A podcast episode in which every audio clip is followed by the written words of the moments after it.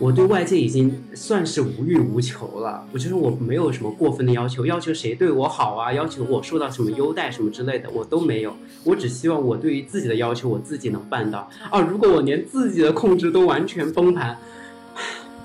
那个心理状况我觉得就是真的是一溃千里的那种感觉，真的。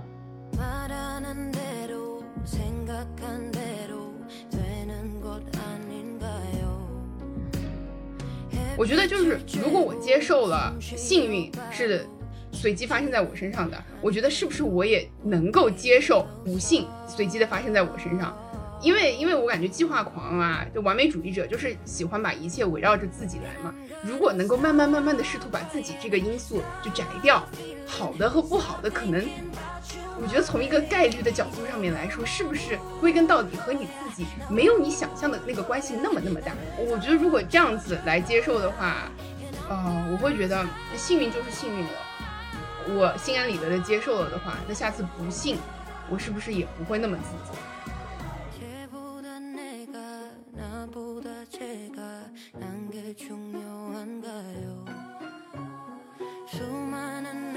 就是既然我都不能控制他，为什么我要在他的身上浪费这么多的情感能量，就是其实一开始也没有办法做到。而且那种情绪的 snap， 因为一件事情不符合你的预期的 snap， 它会来的一波又一波，像海浪一样非常的彻底，但是久而久之你就掌握了冲浪的方法，就是我觉得是这个样子的。它可能会 take a very very very long time。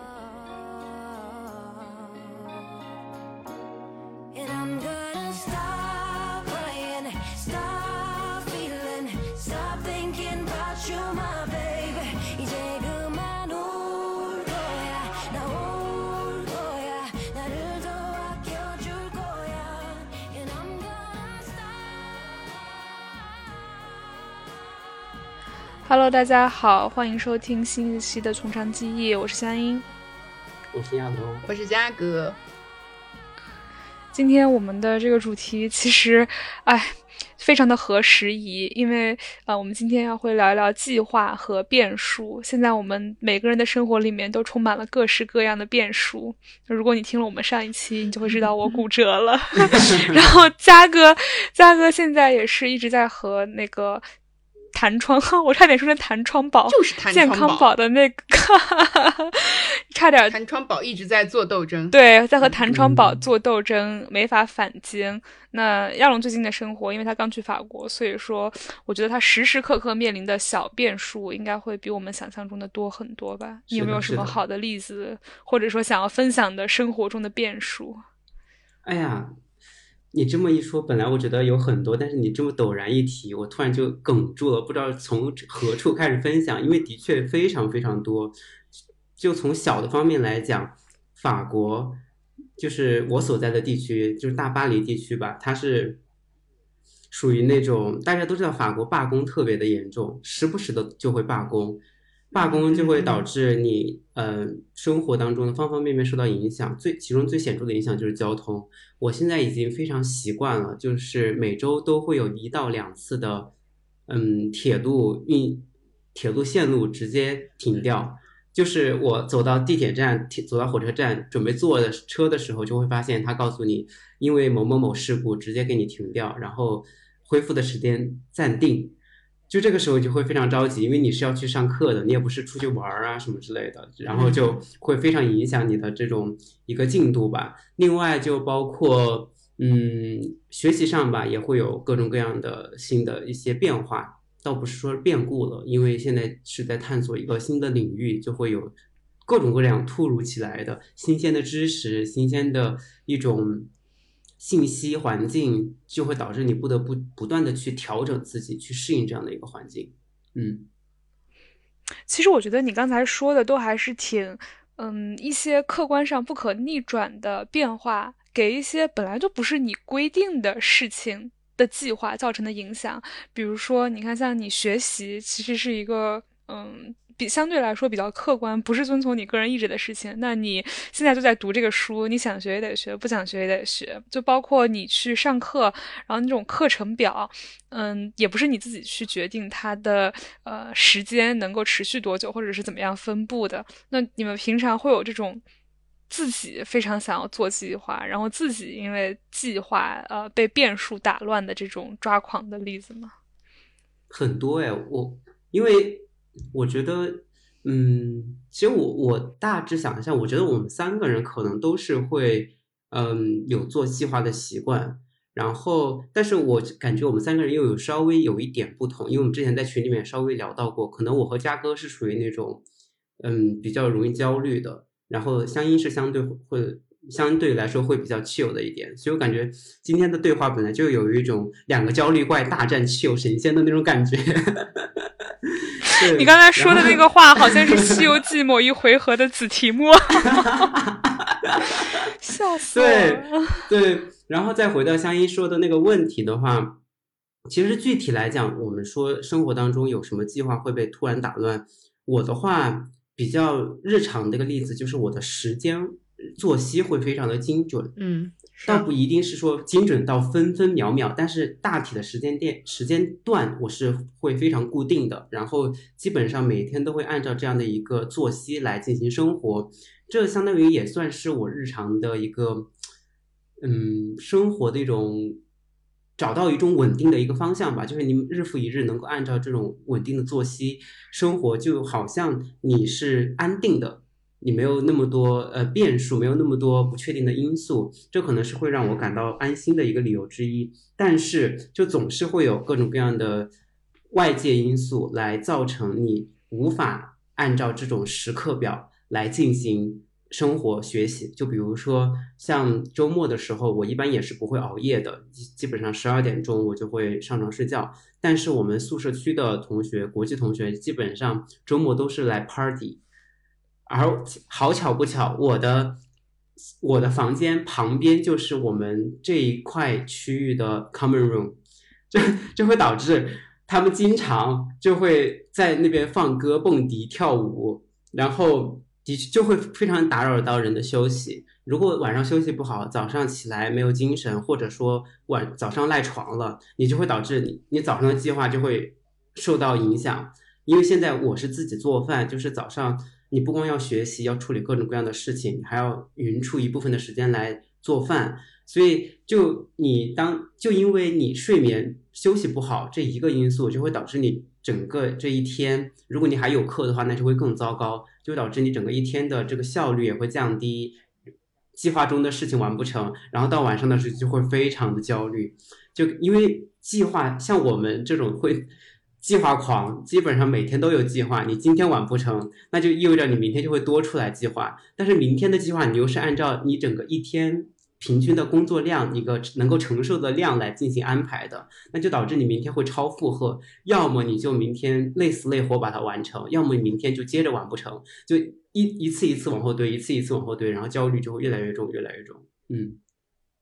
天哪，它就像一个推倒了多米诺骨牌一样，是的，根本就无法把它竖回去。真的，对于亚龙说的这一点，我真的太感同身受了。尤其是，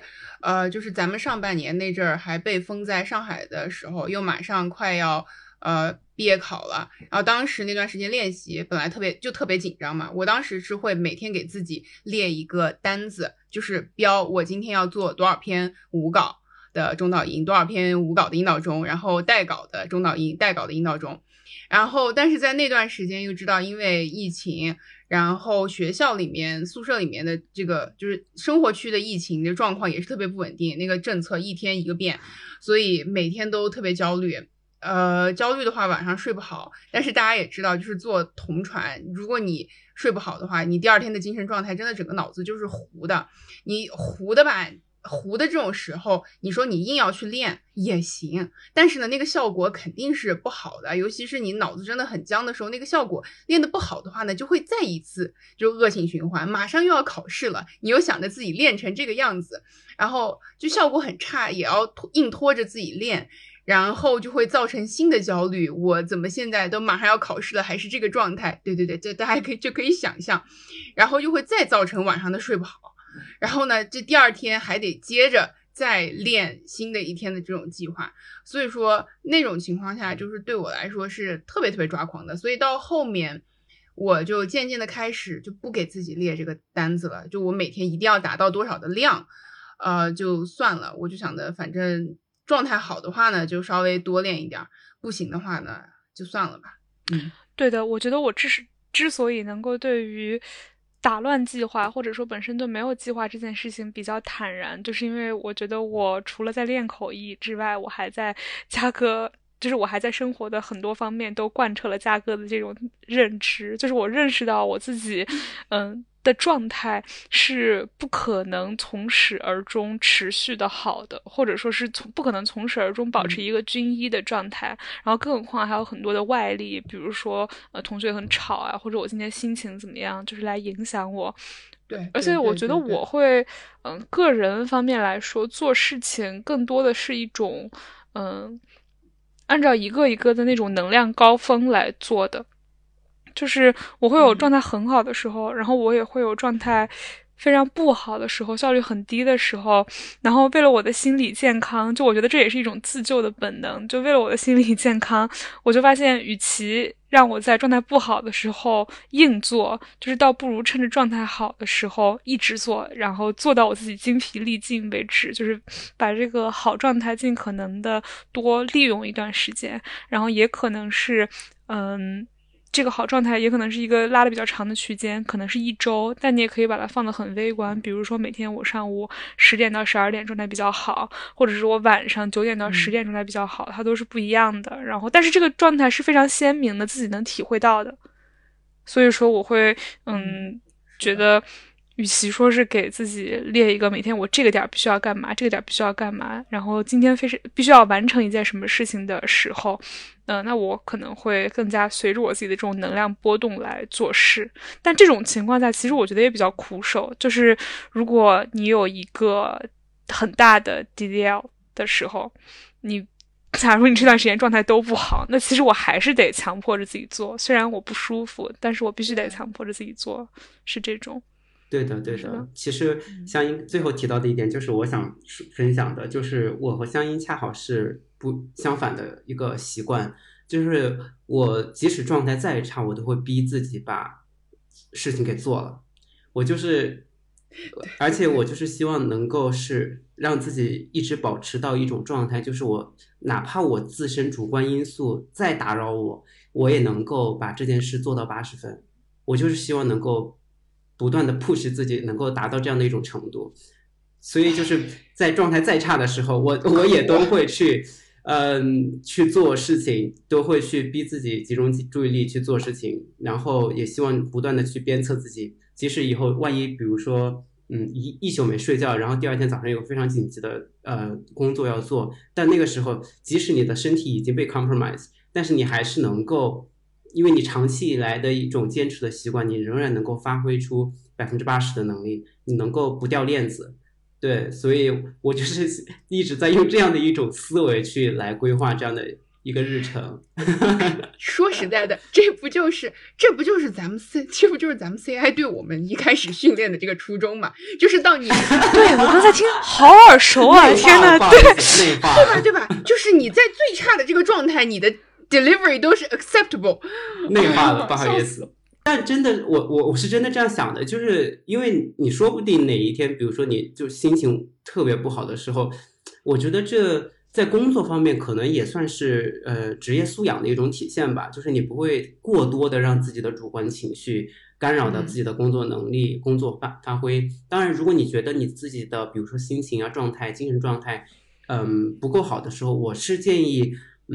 的确应该采取及时的干预措施，要么你就停掉这份工作，然后你去休息啊，或者是去进行 therapy 啊之类的东西。但是在一般情况之下，大多数情况下，觉得我还能承受的情况下，我都还是会坚持去做。这主要还是看就是工作的性质吧，我觉得就是大家都是打工人，那确实也不能说不做就不做了，对吧？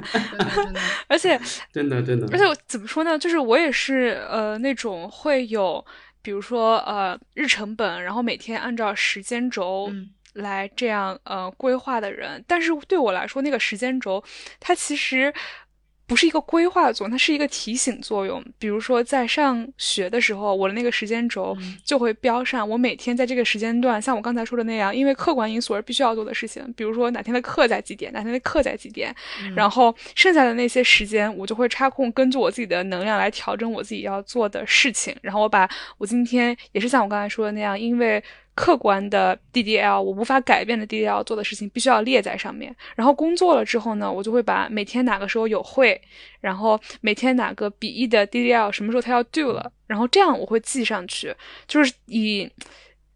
以作为一种鞭策吧，就是以作为一种强制的提醒，就是告诉我在利用自己的能量高峰的时候也要有一个限度，就是你不能一拖再拖一拖再拖。我觉得这是我的一个做计划的习惯和方式吧。对，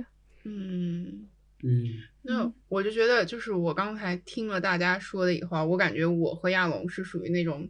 更接近于就千算万算型的那种。那我稍微有点好奇啊，就比如说千算万算最后这个东西都没成，就是你事先就是非常非常周密的计划过了，但是呢也努力过了，最后这个事情还是没成，在这种情况下你会怎么样？你会有什么样的感觉？肯定感觉不爽啊。对啊，那就是那在这种情况下你会选择怎么办呢？其实我的话其实得分情况，就是如果我真的是在这个过程当中的确比如说我就是严格按照我的计划来走，任务完成，然后每一个时间点的任务都完成的都还不错，但是不知道为什么最后就没能够达到最终的一个目标，我觉得我还是可以接受的。我不会说在最后如果我只是因为我没有完成当日目标我会非常非常的苛责自己，这种情况我倒是不会出现，但是我还是会反思一下到底是哪方面就是做的不太好，比如说刷微博刷多了啊，或者是就是走神啊什么之类的，就是这些可以控制的客观因素是不是出现的有点太频繁了，就是也是会稍微反思一下，就是希望在之后在安排时间上能够更加科学一点吧。因为我真的是我最近也是，我其实一直都有这样一个概念，就是我发现我真的做计划做了这么多年之后，我脑子已经形成了一个自动的时间优化方案，就是在要做什么事儿的时候，直接就像输电脑程序一样，直接把那个事儿输进去，然后时间优化方案登了一下就出来了。就我会经常考虑，比如说我去倒个垃圾，我要去，就举个最简单的例子，我下楼去倒垃圾，然后我顺便去开信箱，然后说不定还要去那个楼下自动贩卖机去买个水，然后可能就这3件小事儿，然后总共需要的时间可能10分钟都不到，但是我就会规划一下我怎么去这3件事我怎么做能够最有效率，因为我甚至会算上，就是我倒垃圾是要开门的，就是我要想我是开门之后我要尽可能的减少开门的次数啊，或者是穿过走廊的次数啊，什么什么之类的，我会真的会去算这些东西，然后算完之后得知啊，我这样做这样做这样做，我把3件事情的顺序都排好了，这样做是比较科学的。我真的会有这样的，我不知道算怪癖还是算怎样，真的是养成习惯了。我感觉你以后可能真的挺适合做 data science 的。这不就是优化人效吗？你知道我以为你要说它适合做什么吗？就是你记不记得我们之前有做过一个演讲，就是一个时间管理大师教你怎么管理时间，好像有说过啊。对，就是怎么，对，是一个 TED。 对。然后那个我想说，我还以为你很适合说啊，亚龙你以后可以写一本跟时间管理有关的书，做一个时间管理演讲大师。我笑死了我啊！做那种效率优化，其实这种真的就是前途大大。我感觉我跟亚龙有一些地方比较像，就是前期我们进行规划的时候，反正都是那种算得很细的。然后我觉得，比起亚龙，我比较不好的一点就是我事前的计划做得很细，而且呢，这个单子列的这个 list， 我感觉对于大多数人来说，这个 list 上面的这种怎么说，这个 item 这些事项，它是有限的。然后呢，你把这些事情都做完了以后，你希望自己是觉得就是我尽人事了，我确实是把所有的这些事情都已经完成了，这之后这个事情如果不成的话，我也不会太过于苛责自己。其实我一开始做计划我是抱着这样的初衷的，但是呢就很不幸的是，我就是事后归因的这个过程会特别特别的漫长痛苦，然后就是你事后在反复的思考这件事情为什么失败的时候，其实你总是能够找出来一些纰漏的，就是之前我比如说这个东西没有考虑到，或者那个东西没有考虑到，然后呢就相当于是我就会在这个 list 上面又找无限的把它延长，又发现一些很多我该做但是好像没有做到的事情，然后呢就对自己还是会很苛责。所以说这也是就是目前制定计划实际上反而会很多时候给我带来更多焦虑的一个原因。你们刚才说这件事情的时候，我就在想你们最终想要达成的那个目标有什么切实的例子吗？就比如说最终你做了但是最近没做成，虽然周密计划但是没做成的事情，你们有切实的例子可以举一下吗？我觉得对于我来说的话，每天的最终目标就是我的那个单子上每一个都 check， 就是对于日常的生活来说。然后因为我不同的 project 会有不同的一个时间线，比如说我这一周要完成什么东西，然后因为都不同的任务不同的工作都是错开的时间，就会导致如果你能够按期或者提前把这些东西完成，然后你还留有余力去做其他的事情，比如说你空出了一两天的时间，你可以去给自己稍微加一点其他的工作任务学习。我觉得这就是我目前的生活当中的一个算是最终目标吧，就是能够在自己的控制的时间范围之内完成我自己要做的事情，能够保持一种生活的秩序感和规整感。那当其实完不成呢，其实就是我比如说前几天我就还是我因为在上一个网课，它其实整个的时长只有10个小时，但是我是整整上了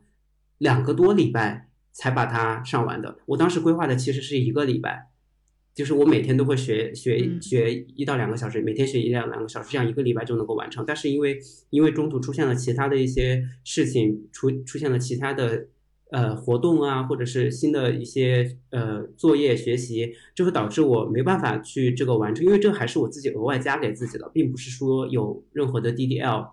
没有任何的截止日期。所以当这种时候就你是不得已把它往后延的时候，这个时候就其实你会感觉非常痛苦，然后也感觉自己没有完成自己的目标。对啊，香音露出了好困惑的表情。是啊，那我其实可以理解。然后我刚才也在想，就是关于这个没做成的事儿啊，那我就不讲一个那么具体的，我讲一个就是可能一直到几年前我都还会多少抱有一种这样的思维的，就是关于这个找对象这个问题。这个我就猜你要说这件事情。真的吗？你知道我真的，你知道杨思佳，我发现就是对你的这种言论，看你的表情，就是我现在已经能够产生一种很准确的预判了，你知道吗？真的吗？好啊，那好，那就说明你多少应该能够理解，你这可能会理解我之后要说的话。你说一下吧。那么就是在几年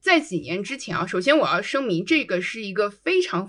怎么说 outdated 一个社会对女性的 PUA 的一个实例在我身上的这种反应。因为前几年尤其是在我家那边那些亲戚朋友那边，就会有一种大家应该也知道嘛，就是一个女生她到了一定年纪以后，你没有找到对象，这可能多少是你自己的问题。然后呢，我为了应对这样子的想法，我觉得我很多年以来一直采取的一个策略就是，那我就要不断的变好，然后不断的达到某一种的这个标准。我在心里面会给自己稍微列一个什么样的清单，比如说就是外貌方面，然后呢你要一定要瘦，然后呢再加上就是你的这个能力、工作能力，然后你的学识各个方面这些。目标都要达到，但是呢达到这些目标，我倒不是说就是我要达到这些目标然后一定要就是遇到一个合适的人。我当时呢给自己的想法是，我如果把这些 box 都能够 check 的话，到最后呢我就能够证明这个事情与我无关。就是看到了吧，就是这些标准我都达到了，但是呢我还是单身。这就不是我的问题了。我当时脑袋里面就一直有着这样子的一个想法，就是对你不停的去跟上这样的一个计划，然后呢，不断的就是达到新高度，但是呢，你还是单身。这种情况下呢，你看我啥都有，但是我还是单身，这就肯定不是我的问题了。所以这就是，但是你亲戚可能说是因为你眼光太高。对，所以呢，然后这个事情就证明，这个 list 就是如果他想要去指责你，或者是挑出你的问题，这个 list 是无穷无尽的。就只要你还抱有着这样的思维，想要从自己身上找原因，这个是可以无穷无尽的找下去的。所以说呢，这就是我前几年的一个精神状态。我总觉得自己好像如果再优秀一点的话就能跟这个事情摘得更轻一点、就更不关我事儿了、所以我大概能明白亚龙说的那种感觉了，就是我刚才露出困惑的表情并不是因为我不理解亚龙说的内容，而是因为我充分的理解亚龙说的内容，但是我想不到没有完成这件事情能给他带来多大的不适感，你知道吗？因为我会觉得就是尤其是近几年我是有点享受无序感的状态，就刚才亚龙讲的那两个例子，就是倒垃圾和看网课，就是我都有完完全全相反的例子。比如说一开始我们在公司的时候不是一开始我刚入职的时候不是在家办公了一两个礼拜嘛，然后我们家附近不是有一些咖啡店，然后我就想说中午我要去买个咖啡或者说是拿个快递，然后我从我们家走到咖啡店的路上可能会经过一些我的之前的小学呀或者我小时候玩过的地方啊，之前出门之前我完全没有想过我要去看看这些地方，然后路过了之后我就想说 OK 那我就进去看一下玩一下，然后我可能玩了一大圈之后买完咖啡回家，甚至有可能连咖啡都没买，然后回到家里面我已经比我预计的时间晚回来了40多分钟半个多小时，然后我已经比如说想要午休但是我不能午休了，或者说我下午的一些要干的事情我要抓紧的做了，那我会觉得说啊，那也是值得的，因为我中间那段时间玩得很开心就是我是属于这种类型。然后包括看网课，像是亚龙说一天要规定自己看1个小时看2个小时，就我之前也试图这样规定过自己，但我从来都没有成功过。然后所以可能我就是趁着我自己一天感觉非常高涨或者说是上一门课看一个纪录片，我觉得看到我非常引人入胜不想离开的时候，我就会一天看个5-6个小时，然后那天完全不想看，或者是那天我感觉我自己状态不对的时候我就看一小会儿，然后甚至是看了一会儿打开觉得自己状态不对我就关上了。反正对于我来说，因为像看网课还有倒垃圾什么都是必须完成的 task 嘛，那我只要最终完成了就好，就是其实我不是特别去在意它的完成的过程究竟是怎么样、就是我可以理解生活的秩序感会给你一种安心和安全感，但是对，可能我的安全感不是来自于这些地方，我觉得是，对对，其实像英刚才说的那个出去玩的例子，其实我也有一定的体会，但是我的出发点其实是不一样的。对，就是我比如说现在每周我有空的话，我都会去小巴黎去逛街去玩，然后我也是尽可能的不去给自己设定一个目的地，就是我一下火车我就要到哪个地方去玩什么，我一般会在街上就随便逛一逛，去欣赏一下周边的一些风景。但是吊诡的地方就在这里，就是它的确是无序的，我也非常享受这种无序，但是由于我本身是一个控制狂，就是我只控制我自己，我是一个就是100%控制自己的一个控制狂，然后对于外界是0%的控制欲，所以我就导致我生活当中出现无序的部分也是要被精准控制的，就这段时间内你可以无序，就是其他的时间内你要有序。对的，就是刚才我们俩出去玩的这个例子最根本的差别就是我出去是买咖啡的，而你出去是玩的对，只不过你玩的这个过程在这个过程里面你是无序的，我是整个压根没有什么计划可言。对对，但是我觉得没有计划也不是一个特别好的习惯吧，因为我会觉得我整体而言的执行力不如那些有计划的人强，而且我觉得计划它是因为有目标才是有计划的嘛。无论你的目标是一个很具体的事情，或者说是你的目标是像亚龙那样维持生活的秩序感，就是我会觉得不做计划缺少计划其实它有没有可能也是因为我现在我不知道我自己生活里面想要什么这样的一个表现？我会这么觉得，因为我会觉得我最近的生活有点丧失了意义感，就是在我从学校毕业之后，然后我觉得哦，好像我之前小的时候一直特别想要的一件事情完成了，然后就没了。我会觉得因为这样我也是有一点点小焦虑吧，不是因为没有计划而焦虑，而是因为没有这个计划的终点而焦虑。对，我觉得我能理解的。但是我感觉有的时候吧，就是就像是我计划，但是呢也并不是意味着我有一个怎么说很长期的一个 vision， 我只是希望自己当下能够稍微好受一点。没有，我感同身受了，我真的我感同身受了，就是这样子的嘛。对，我就是希望我当下能够稍微舒服一点。比如说之前在上海封控那阵儿特别憋屈的那阵儿，如果有一天我写下来的上面这个 egg list 上面写下来的东西都被我一条一条插掉了的话，那一天其实你说我实质上就是比如说朝我的理想朝我的梦想迈进了多少倒也没有，但是那一天我就至少是比较舒服的度过了。我觉得很多时候就是那种暂时的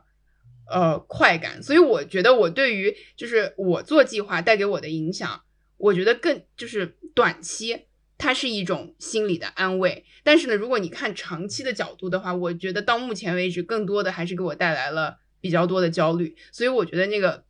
就做计划带给我的那种感觉就更像是那种 sugar high， 就把那些东西勾掉的时候爽，特别爽。然后就是在计划间呀的这种情况下，它就会又会带来更多的那种焦虑，下一步要怎么办，然后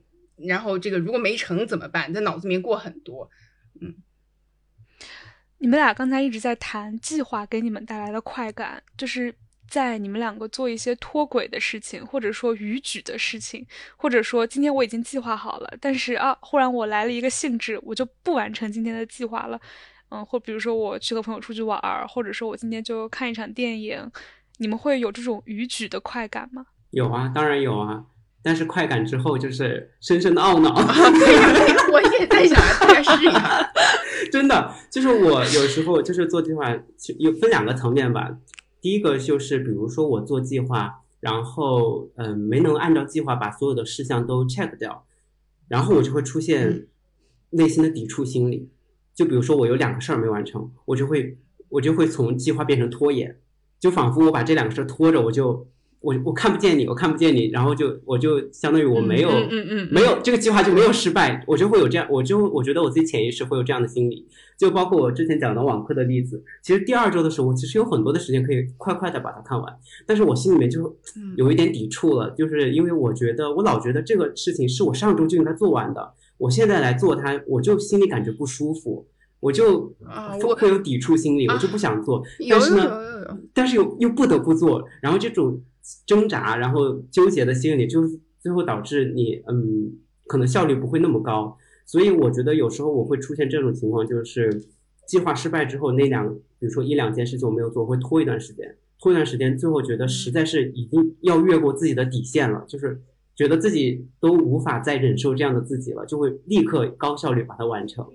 就是那种感觉像救尾救急一样的那种事情。然后在这个第二个层面，就是像你刚才说的那种越轨的那种鱼当然是有的，而且就是会非常强烈，因为那个时候当你不去按计划做的时候，你会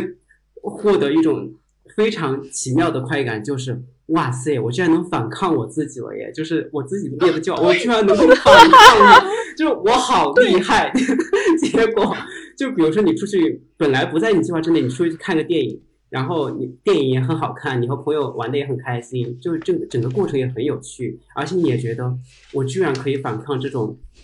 困扰我这么多年我没有办法反抗的东西，我真的太牛啊！结果回来一个人的时候，你看着你要做的事情，作业论文摆在那边，然后 paper 没有看，你就会懊恼，你说为什么我就没有管住自己。真的，我会有这样的心情啊、哦！真的，我发现人和人的思路是完全不一样的。就假如是我出去玩了一天，回来看到一堆 paper 和作业是没有做完，我会觉得，今天这一天就是我的加油站，就是我的动力，我充好电了。接下来我要更努力的去完成剩下的这堆东西。就是我是属于这种类型。哎，人与人真的太不一样了，好健康，太健康了！我的天，真的，对啊！而且，但是我就完全能够理解亚文刚才那个，尤其是他前面说，就是如果没有按期完成，按最开始的计划完成的那些事情反而会被拖一拖。我觉得是我和亚龙应该就是完美的那种，就是计划狂加完美主义，就是他没有在我完美的计划里面完成的话呢，我后面怎么都觉得不得劲儿。对、真的。而且还包括那个暂时的从自己的这个监狱里面逃出来那么一小会儿，我也是真的完全可以理解。对，就是好像就是像监狱里面，他不是定期会有带那个犯人出去放风嘛？哇，放风的那时候可快乐了，就还是得回去啊，就是。而且，你有没有发现一件非常的细思极恐的事情？就是监狱里面他是定期带人去放风，并不是狱卒开心了之后带犯人去放风。这种定期放风的快乐，它难道本身不也是一种计划吗？对啊，就很恐怖。其实我们仔细去想这个计划狂啊，我们不说计划本身，我们说计划狂，就是过度计划或者是过于精准的这个计划的话，真的会让你的生活，往好了说，就像一块非常精密的那种仪器仪表一样，去一步一步的往下走。但是往坏了说，就意味着一旦你这个过于精密的仪器出现了一点故障，比如说什么齿轮啊什么坏掉了，哇，整个崩盘，大崩盘，就是从你的那个工作效能到你的整个心理状态大崩盘，而且重建花很久的时间，你知道吗？真的，太搞笑了。这其实因为我觉得我们三个人是我和嘉哥是非常像的，然后相依和我们比要契合很多。那其实我也想问，主要是问嘉哥，你羡不羡慕就以相依为首，像这样这种比较契合，但是一方面能够做计划，但是呢也能够接受生活当中这种随机性无序性，你羡不羡慕这一类人？在说这个之前，我就想到一个之前可能是1-2个月之前吧，在微博上很火的一个段子，就你没有看过吗？就是一家好几口人去坐飞机旅游的那个段子。我好像听过，也好像没有听过。我好像听过。就是他说的是，一家可能3-4口人吧，爸爸妈妈和2-3个小朋友一起出去旅游，然后最小的小朋友可能是忽然生病了吧，就因为一点问题他不能登机了，那妈妈要留下来照顾他。那我们先抛开这个母职的问题，为什么是妈妈要留下来照顾他anyway 啊，我们先他妈妈要留下来照顾他，所以说呢他妈妈就和最小的这个小朋友一起不登机了，他爸爸带着剩下的小朋友一起先飞过去。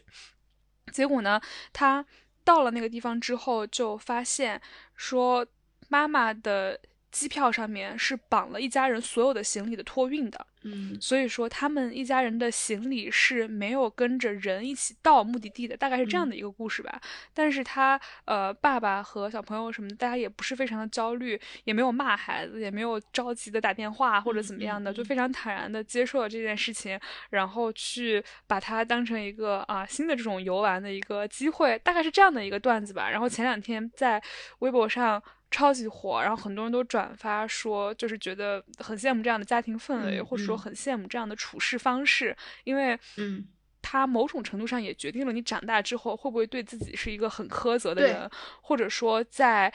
没有完成一件事情的时候，会不会是一个特别着急，这样有一些过度的焦虑，这种不是特别健康的一个心理状态。就我忽然想起来这样的一个故事。是的，所以嘉哥，你羡慕这样的人或者家庭吗？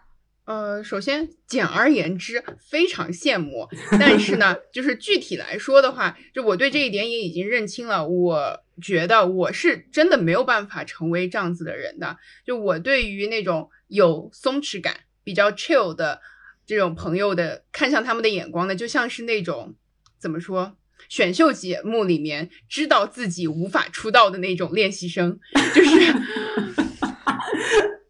真的，我能不羡慕他们登上舞台吗？啊，我出不了道，我知道，就是这种感觉。所以说，就而且我特别同意香音那个故事里面的那个看法啊，就是就是松弛感，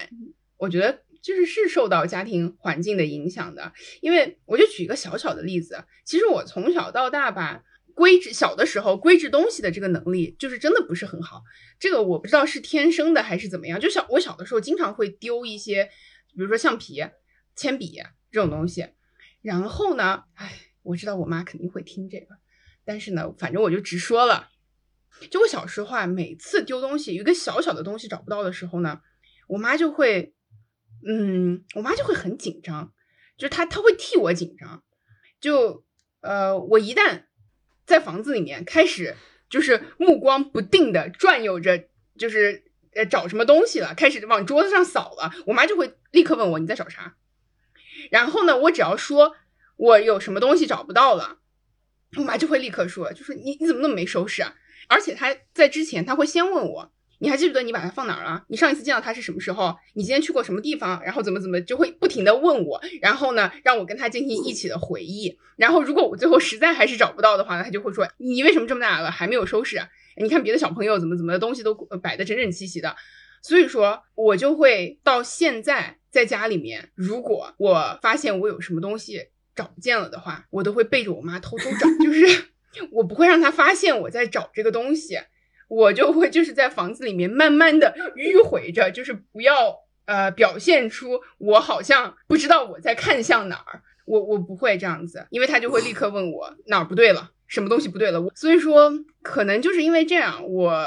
觉得我从小到大也都是一个比较 uptight 的人，家庭环境也一直都是这样的。所以说做规划，然后呢对于这种突发事件从来都是一种就是应战的这种状态。我觉得就是我很难想象有一天我可能会变成一个 chill 的人，所以我也已经放弃了。但是羡慕真羡慕。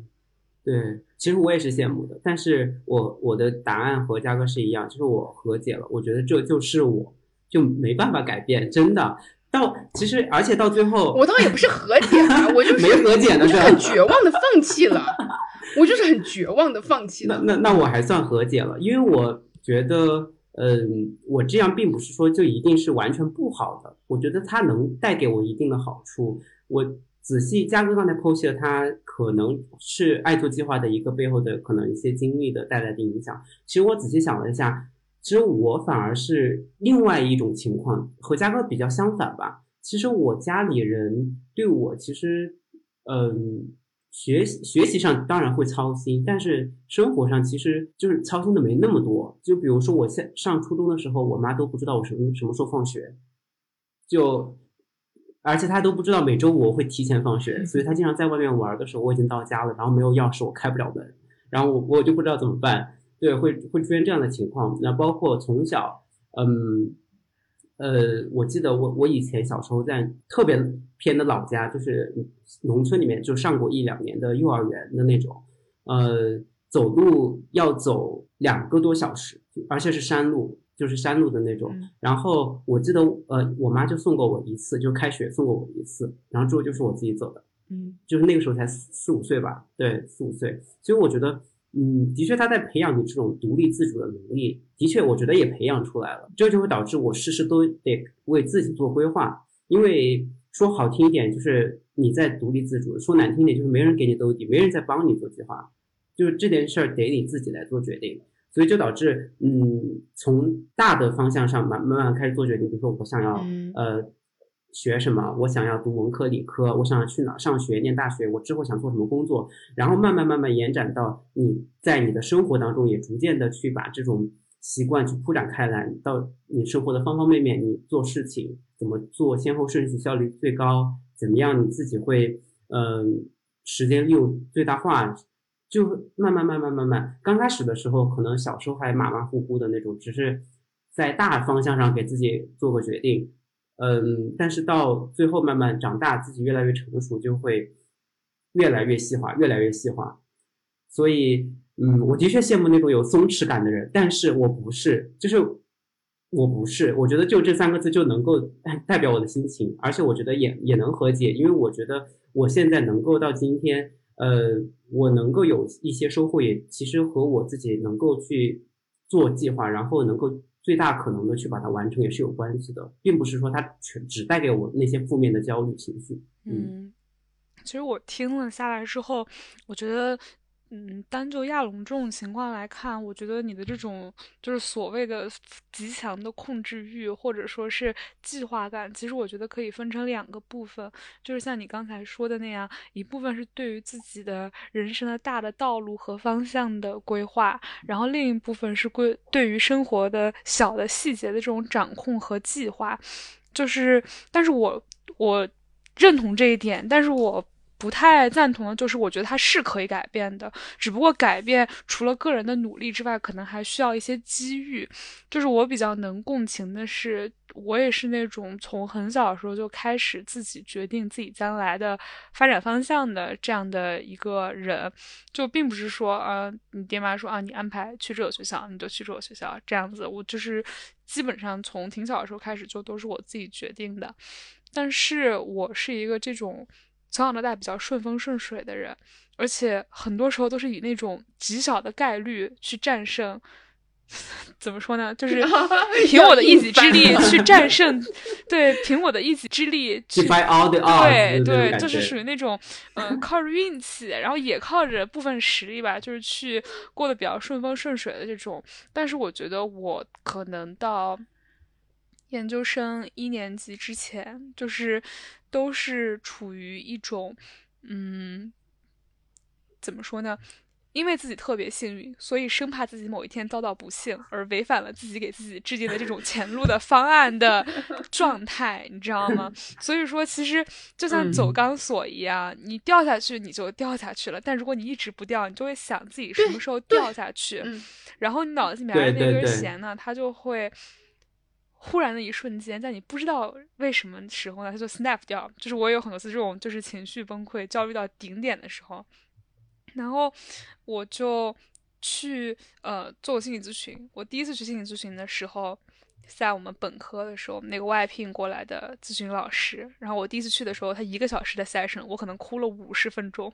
就是我向他发泄了各种我对于我生活里面不满意的地方。就我刚才不是说分了两部分嘛，就是我不是特别会纠结每天对于生活细小的规划的那种，但是我会想要营造一个大面上的和谐的图景。比如说我这个人一直是发展的比较顺利的，我要从哪个高中去哪个大学去哪个研究生，然后再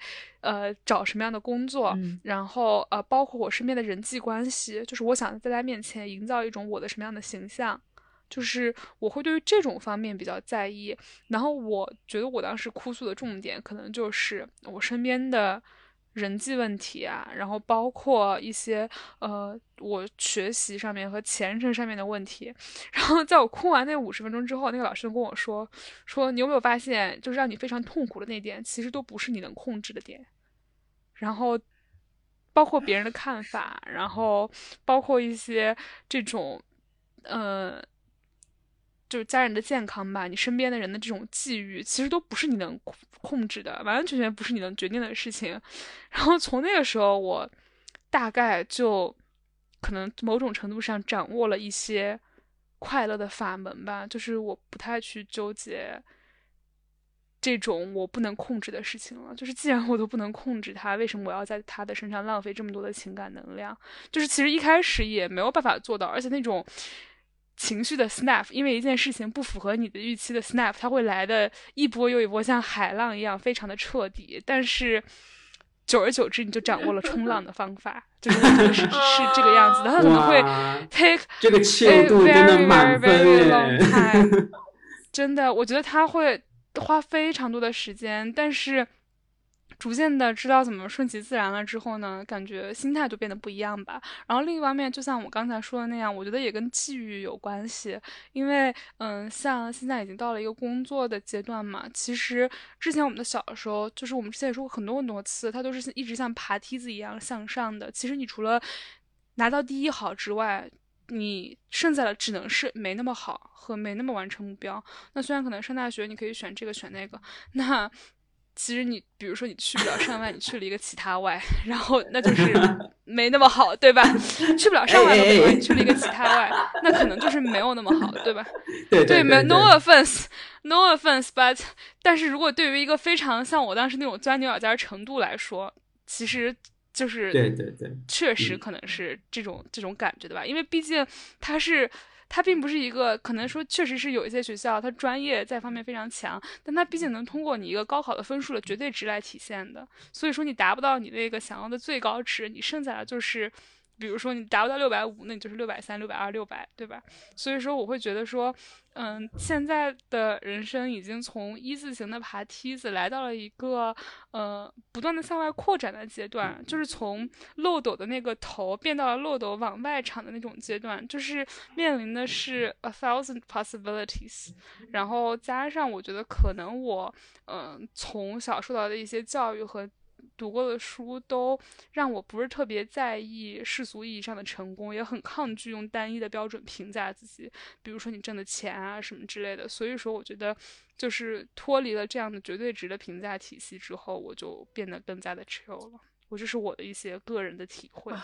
我就仿佛就是在台下看了一场非常精彩的打歌舞台，就是作为无法出道的练习生在台下看了一场精彩的表演。就是那我就必须要抱着敬畏之心来问一下我们香老师，就是你如果觉得就是在亚龙的那个 case 那种情况下你认为是可以改变的，那你觉得在像我这种 case是有可能存在还有救吗？对对对对对，我还要最后挣扎一把。如果要问一下的话呢，你觉得你自己是哪里没救呢？因为我觉得太好笑了，因为我觉得就是我们仿佛在研讨病情因为我觉得首先这个情况它就是持续实在是太久了，从我还很小很小都不知道什么是计划的时候，我就要为自己没计划而担惊受怕，而担心受到批评。对，因为我觉得我小的时候其实说实在的成绩方面啊什么的都没啥问题，我唯一的被在家里面会被经常就是批评的点就是 you're not organized， 对，没收拾嘛，没收拾经常丢三落四。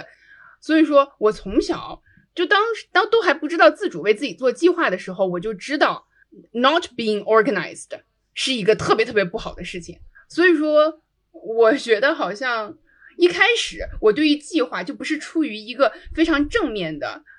一个背后的这样的一个驱动，不是因为我觉得做计划会对我好，而是因为我觉得不做计划我要挨骂，这是一开始的一个出发点。所以说我觉得因为我一开始抱着就不是一个非常好的心态开始做计划的，所以可能也是为什么在这一路中间做着计划也并不是非常开心。所以说也一直在寻求如果 if possible 有没有一条出路。所以说我才会问刚才的那个问题。就是我不能诊断啊，就是我也不是什么专家，但是我就是我可以发现一些区别就是我觉得亚龙他在对自己的这个性格的表述的时候，他会说我喜欢做计划，但是你对自己小时候的这种表述也有可能是因为家庭，也有可能是因为自己 PUA 自己，你就会说我没有条理。就是我觉得整个他的语言的基调就是否定的。我觉得如果你能把没有条理当成是一个特点而不是当成是一个缺点的话就好了，因为没有条理的话可能我觉得我希望你出国之后会好，因为我会觉得就是东亚整个 vibe 就是你没有条理的话你就会被竞争下去，你就会被淘汰希望你出去之后会更松弛一点，它只是一个你的特点，它不会，因为我觉得你实力已经这么强了，就是你已经就是我觉得你是可以独当一面的人，然后有没有这个计划对你来说差别不是很大，它并不是一个 deciding 就是决定的因素来决定你这个人怎么样。对，嗯，是吧？对，我也是这么觉得，就是它只能说是你身上一个小的一个点而已，就并不能影响你生活的什么东西，实质性的东西不会有。对的。我记得刚才我听香音分享那个他去咨询的那个例子，哇，我真的渲然欲泣的有那种感觉，就是那个咨询师说，他说就是这些都是你不能控制的东西。其实我当时听香音分享之后，我的反应完全不一样。就是我觉得我总能够找到这些失控的东西和我自己身上的联系。对，然后对，然后我就会有对，总是和自己相关的，总有一些你觉得总有一些你能做的事情。是的，是的，我觉得这真的是我和嘉哥非常相像的地方。然后我就会有这样的心理，因为我本身我一直的观点就是，每个人在这个世界上都是孑然一身的。我能够最终拥有的就是我自己，我连我自己都控制不了，我还能怎么样呢？就是你还有谁？我就是属于这样的一种心态，就是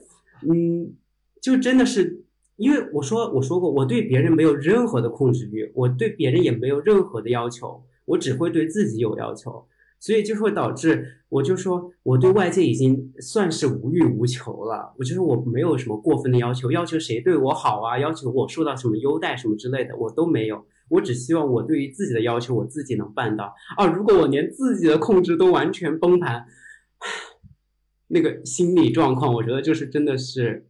一溃千里的那种感觉，真的。我听着我脑袋的这些思路，就是由亚龙的嘴再说出来一遍的时候，我都想感叹，真的亚龙啊，我们对自己好一点吧。所以本期的落脚点就是我们要对自己好一点。对，怎么说？我觉得就是只要你自己能接受就行吧。就是每个人的生活方式都不一样，只要你能够维持你自己体内的这种生态平衡，维持一种心理的相对健康的状态，那我觉得就它就不是一个需要去解决的问题，它只是你这个人的特点而已。对，而且我还有一种感觉，我觉得就是我之所以现在还有这样的一种焦虑感和那种非常想要控制自己方方面面的这种感觉，我总觉得自己还是属于一种还没有真正的去走入这个世界和这个世界有非常深入的互动。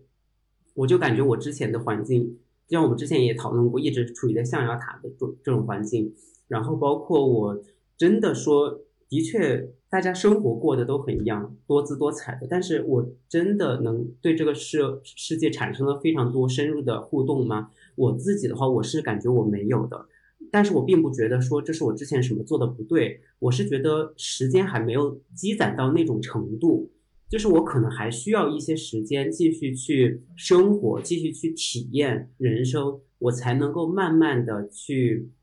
和这个世界互动，进而来增加的我这样的一种松弛感。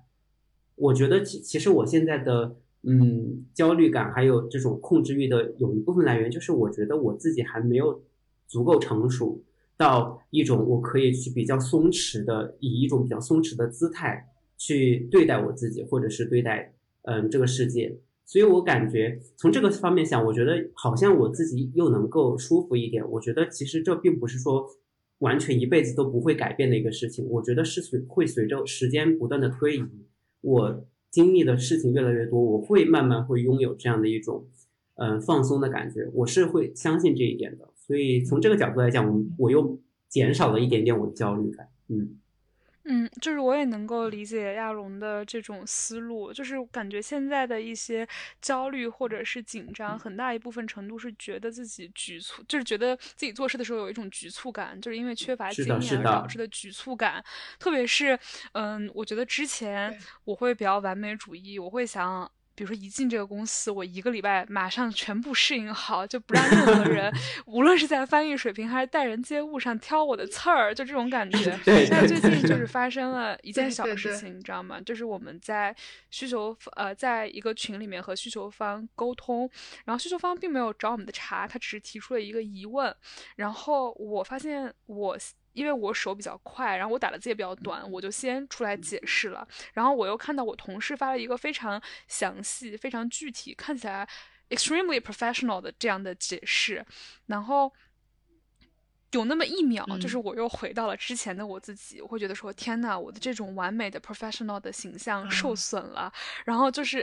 这样的话和同事一比，我是不是显得特别差？但是我觉得这2年我自己进步的地方就是这种心态只持续了1秒，就是因为我能够用亚龙的那个逻辑倒过来劝说我自己，就是因为我才是一个新人嘛，我说不好，我也没完全的说错，就算我说错了又能怎么样呢？然后看到我同事说的很好，那他比我早进来3-4年，那我这次记住他怎么说的，下次我也可以会了。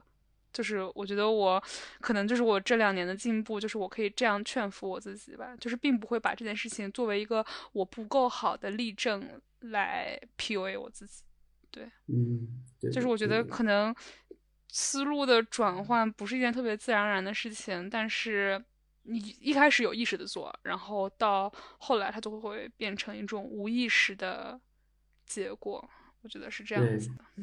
架构又无言了，就跟上一期一样，架构又无言了。没有啊，我现在是沉浸在感动之中，你知道吧？就是因为真的像英举的刚才举的那个例子，我觉得在我一天的工作中可能会发生很多次，就是有的时候我一场会可能都会感叹好多次，就是觉得同样的一个东西。但是别人好像一下子就说清楚，一下子就说到点子上了。可能有的时候讲者他由于自己的本身的语言能力说的弯弯绕绕的，但是呢人家比我经验丰富的那些同学他一下子就懂了是什么意思，然后一下子就说出来了。这种时候我在旁边听着，我其实也是会先难过一阵儿，但是我的同事在这个时候他们都是很好的，就是他们也会经常就是鼓励我，就说你才来几个月呀，真是的，你现在就是已经很不错啦，然后不要给自己太大的压力。我觉得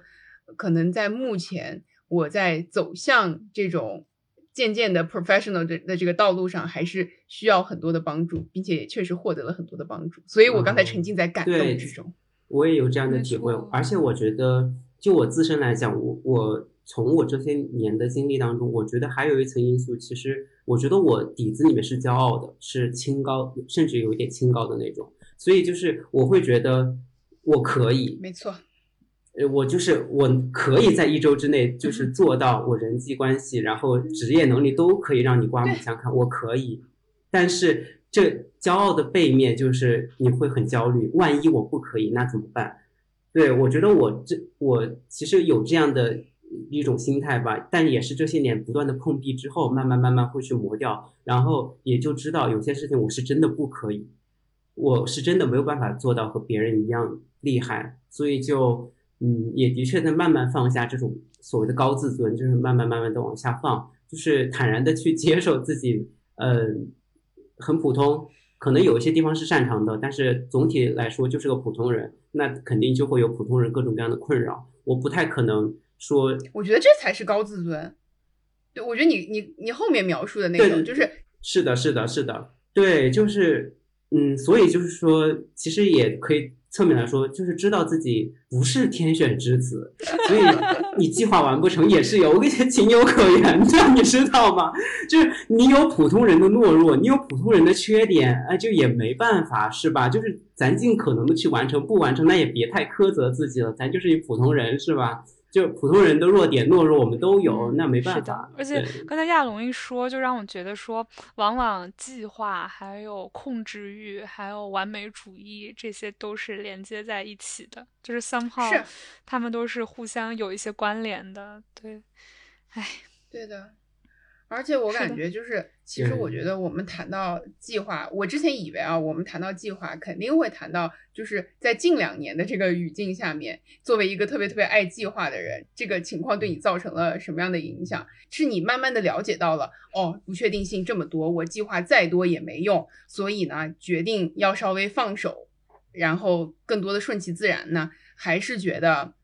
还是能找到更多的方法迂回，在这种大的不确定的环境下呢，给自己坚守一份就是自己规划的井井有条的小空间。你们觉得你们就是亚龙你是哪种啊？我应该是后一种，就是笼统来讲我是后一种，因为其实我真的规划特别明显。其实我不知道有没有给你们讲过，其实我上初中的时候我就知道有 CI 这个东西，对吧？然后我那个时候我就觉得我要考，绝了。对，我那个时候就决定我要考这个。对，能想象吗？但是中途我换了无数的理想，或者说简单一点就是想做的事情，但最后兜兜转转我还是去考了，是吧？就去考了。然后我当时给自己的计划就是毕业然后就能够在翻译市场里面摸爬滚打干几年之后，我知道我自己肯定不会一直做翻译，我肯定会转行，我是希望自己能够在翻译里面再做几年，在这个市场里面见识一下，因为我毕竟学了那么久，花了那么多精力去学，我希望能够见识一下这个市场，然后再去转行，可能也就是导致心不成吧，所以就也最后没毕业，是吧？所以然后我就当时立刻就那天晚上，就是我们中期考那天晚上，我就是感觉可能过不了。当天晚上你们知道我在干了些啥吗？我就开始搜法国留学了，我当天晚上就开始，就是结果还没出来的时候，救命，我就已经在给自己做 plan B plan C plan D 了、哦、真的就是那天晚上，就是第二天还有人考试的时候，好像是吧，第二天好像还有人考，对，你是第一天考的，对，第二天还有人考的时候，我其实那个时候我就已经在做 plan B plan C 了，然后对，就包括之后的确也就是按照这个计划来了，就是我会根据这种情况来改变自己的计划，这是一方面。第二方面就是疫情的原因，疫情其实以前的话我没有特别多的计划说我要怎么去说到去哪个地方生活工作，我其实没有想特别仔细，但我知道我肯定是会有这个出去的想法的。直到疫情之后，也的确就是变故太多，变化太大，导致我不得不把这很多计划都提前，所以提前拿来考虑，我会去根据现在这样的一个不断去变化的一个环境来调整自己的计划。嗯，我会曲线救国。我觉得我和亚龙的区别就是，亚龙他的生活是有一个目标的，就是是有一个非常明确的目标的，那就是他在疫情期间他仍要出国留学。但是我的生活是没有这样的一个，目前阶段是没有这样的一个明确的大目标的。所以说，虽然我不能说因为疫情我就整个放弃了对我生活的一些规划，就全盘放弃放任自流了，但是我会的确的可能更偏向嘉哥说的前一种，就是把疫情当作我生活中的一个不可抗力，然后不拿它去折磨我自己这个样子，然后尽可能的在这种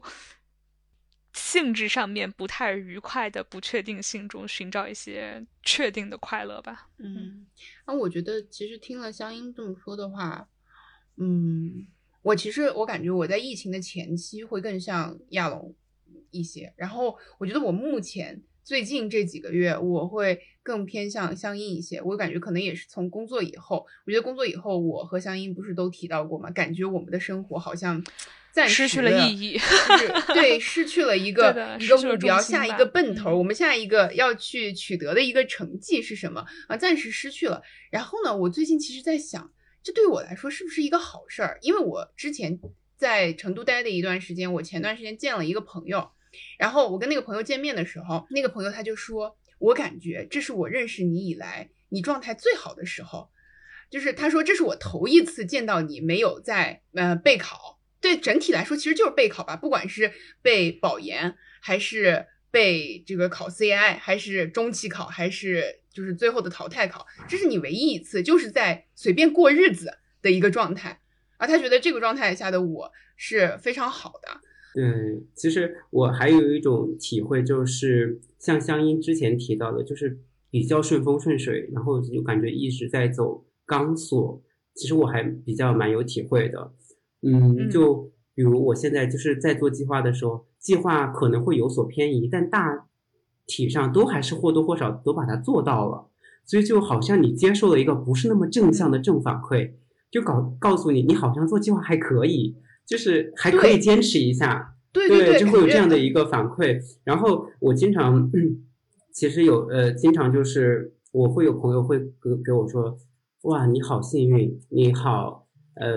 就感觉你的就比较顺利，你想去哪里念书就可以去哪里念书。嗯，就是我想说肯定是有运气的成分在的，但是其中的各种挣扎真的是太多了，包括我CI 不是中期考没过之后，然后我妈她就跟我说了，她就跟我说，她说挺好的，就是这可能就是你人生当中的第一个大挫折，就是从错误当中汲取教训也挺好的。我当时听了我就没忍住，直接就是说了，我说你怎么知道这就是我人生当中第一个挫折？对，我其实就是我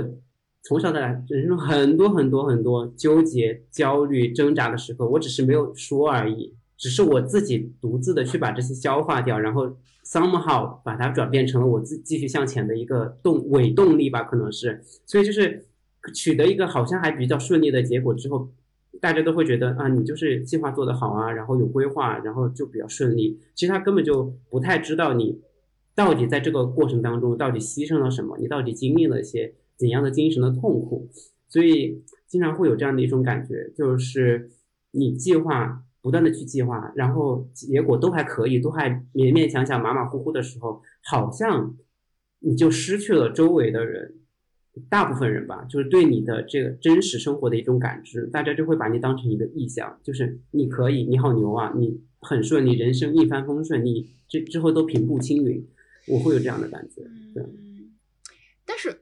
要不我听着听着你说的那个，我突然冒出来了一个想法，就是我会觉得我这段时间会觉得，如果就觉得自己是幸运的那个又怎么样呢？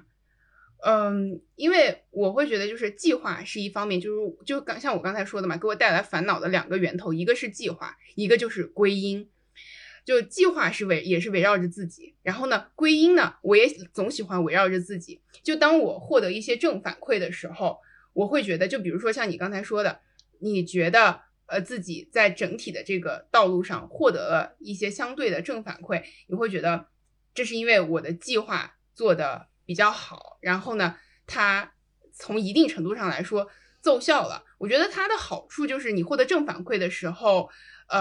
这对你来说多少是一种激励，但是它不好的一面就是你肯定你在就获得负反馈的时候，你也会把它都归因到自己。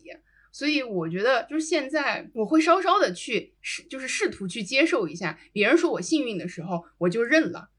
我觉得那可能就是幸运呀，也不一定就是非得因为我更加努力，或者是一定是因为我在某个方面的规划做得比别人好，所以我有了这样的一个机会。我觉得就是如果我接受了幸运是随机发生在我身上的，我觉得是不是我也能够接受不幸随机的发生在我身上。因为我感觉计划狂啊，就完美主义者，就是喜欢把一切围绕着自己来嘛。如果能够慢慢的试图把自己这个因素就摘掉，好的和不好的可能，我觉得从一个概率的角度上面来说，是不是归根到底和你自己没有你想象的那个关系那么大。我觉得如果这样子来接受的话，我会觉得幸运就是幸运了，我心安理得的接受了的话，那下次不幸我是不是也不会那么自责。我觉得这个是个，对，我觉得嘉哥这个思路对，就是很棒。我觉得这个思路超级棒，嘉哥刚才讲而且很 make sense。 对，嘉哥刚才讲那个啊，让我想起我刚刚翻到我去年发的一条微博，哇，我真的是百感交集。我当时说，我说有时候我觉得上天待我不薄，就知道我想要什么，也知道我在犹豫什么，于是呢就会猛推我一把，告诉我说去做吧，不要白白的浪费你的时间。好像他知道我已经做好准备了，但有时候我又觉得上天真的很喜欢跟我开命运的玩笑，总是让我在心态上崩溃又重建，永远都是按耐住那些所有的负面影响去追求我想要的东西，就好像从来都没有轻松过。所以最后我得出结论，就是上天他给我做出最好的安排就是一句话，就是我认为你准备好了，但我从来没有说过这个过程会很容易。这就是我真的，我觉得我这就是我最能安慰自己的话，我的确可能准备好了，但这条路真的也不轻松。对，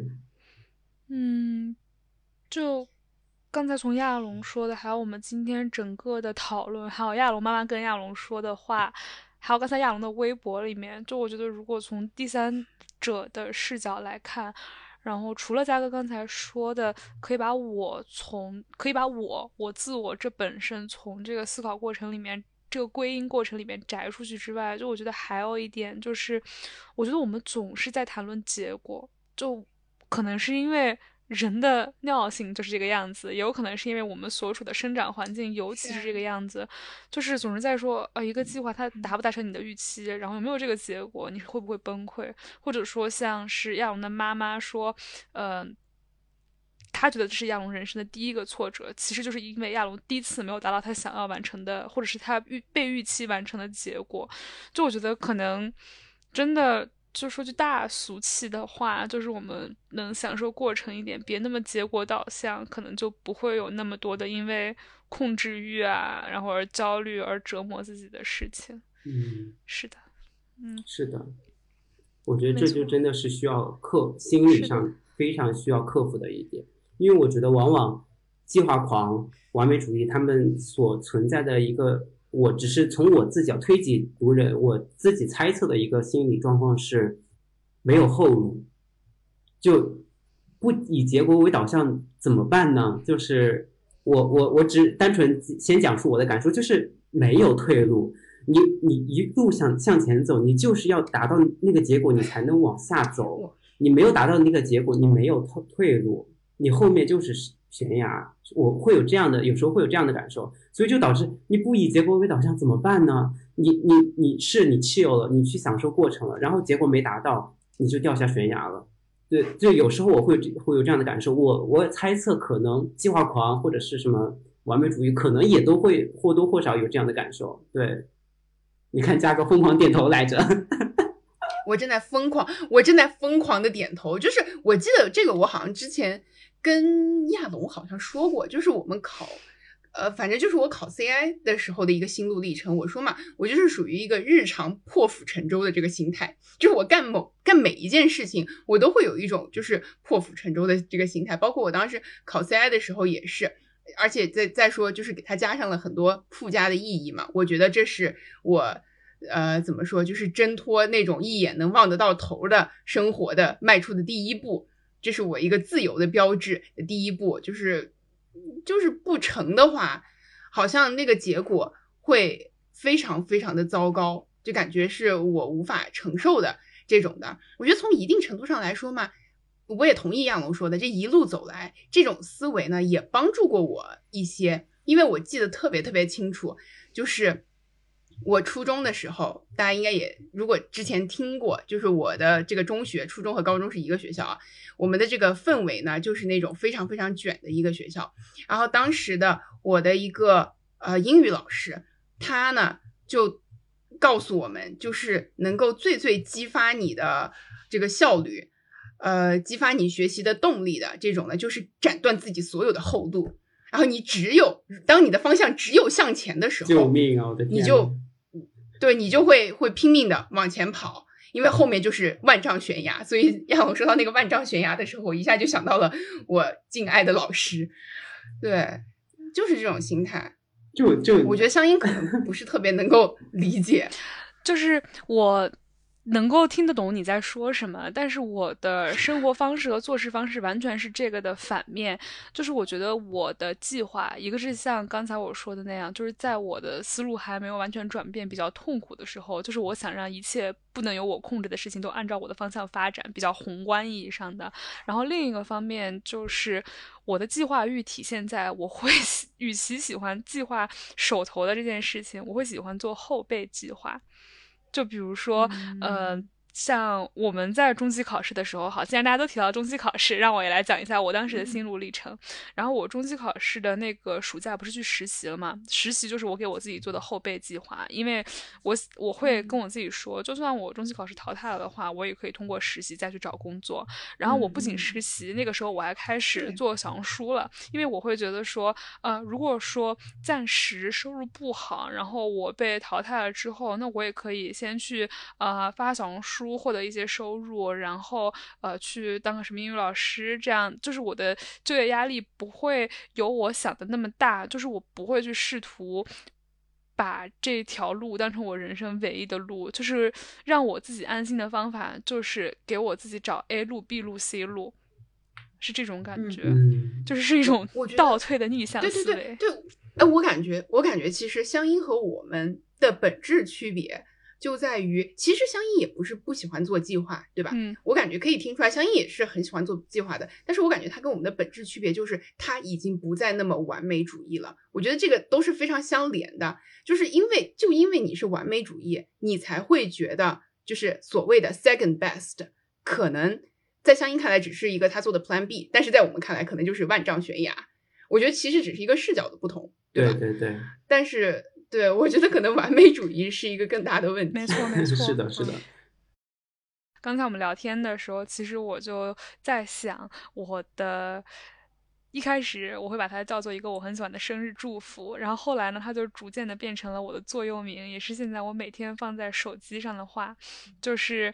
要像拆礼物一样的去生活。因为在我自己状态非常非常不好的那年，有一年过生日的时候，快过生日的时候，我就和我朋友聊天，说我觉得我现在每天就是大意是睁眼起床面对新的一天，我都不想再面对了，就是因为感觉生活里面会有很多的不确定性，然后这些不确定性又至少有 50% 带来的是很差的结果，相当一部分都是让我觉得措手不及，甚至是会给我当头一棒的不确定性。所以说就觉得未来的生活真的没什么指望。然后当时我朋友跟我说那我就祝你可以像拆礼物一样的去生活，大概是说了一个这样的话吧。但是这句话在当时的我听来完全是bullcrap， 你知道，我觉得你又不是在我的立场里面，你怎么会知道我可以像拆礼物一样的去生活呢？我怕拆开是一个那种恶搞礼物，里面是什么断头断手之类的。但是我觉得，就是抛弃完美主义的一部分，可能就是在自己思路的转换上面，也给自己一点时间吧，并不是当下我马上就能想通。然后，所以说，无论是大家想要希望转换思路呢，还是想要希望和接受觉得喜欢做计划、喜欢焦虑的自己，反正都希望大家可以快快乐乐的，也不是快快乐乐的，都像我在说什么，都像大家可以像拆礼物一样的去生活。对，无论这个礼物呢是一份大礼，还是一份一般的礼物，还是一个整蛊礼物，我觉得它只要存在就是有它的意义在的。好的，那么我们下一期再见吧，拜拜拜拜拜拜。